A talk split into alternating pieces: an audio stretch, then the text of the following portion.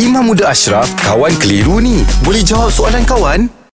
Assalamualaikum, Mam. Salam Sihat, Mam, eh? Baik baik Okey, Mam. Siti Nurul Lizati binti Mat Ghazali ada persoalan. Hmm. Ha, ni. Dia kata ketika sakit diwak pesakit, uh, di, ketika sakit diwak pesakit telah mengambil wuduk menggunakan air untuk solat ketika sakit. Yang mana tangan pesakit dipakaikan dengan branula, iaitu jarum yang dicucuk pada tangan lah, yang ditampal dengan plaster Ah, tu. okey, okey, okey, okey, okey. Ah, untuk masukkan air dan ubat lah. So dia muskil. Sekiranya air wuduk itu tidak rata dan tidak menembusi plaster pada branula. Adakah sah wuduk menggunakan air atau wajib menggunakan kaedah tayamum? Terima kasih. Okey, okey baik ini dalam bab jabirah lah, bab balutan. Ada benda yang menghalang daripada kena dekat anggota wajib wuduk. Contohnya tangan, muka ni semua kena wuduk. Tiba-tiba tak boleh kena. Okey, macam mana nak buat? Pertama, kena tengok yang balut tu kalau dia balut boleh tanggal tak boleh tanggal. Kalau boleh tanggal dan boleh kena air, dia kena buka.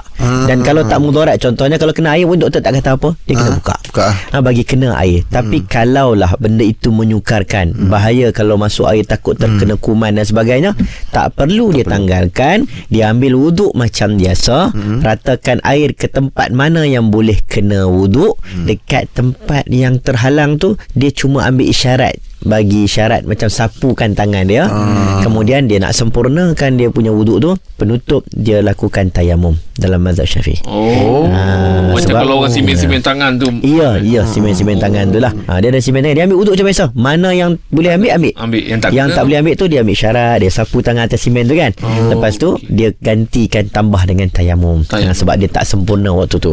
Ha, itu itu itu saja cara dia. Simple ya. Oh, Terima kasih, Mam. Baik, baik. Alhamdulillah, selesai satu kekeliruan. Anda pun mesti ada soalan kan? Hantarkan sebarang persoalan dan kekeliruan anda ke Sina.my sekarang. Kawan tanya, Ustaz jawab. Untuk termadah syarat serta notis privasi, layari Sina.my. Menyinari hidupmu.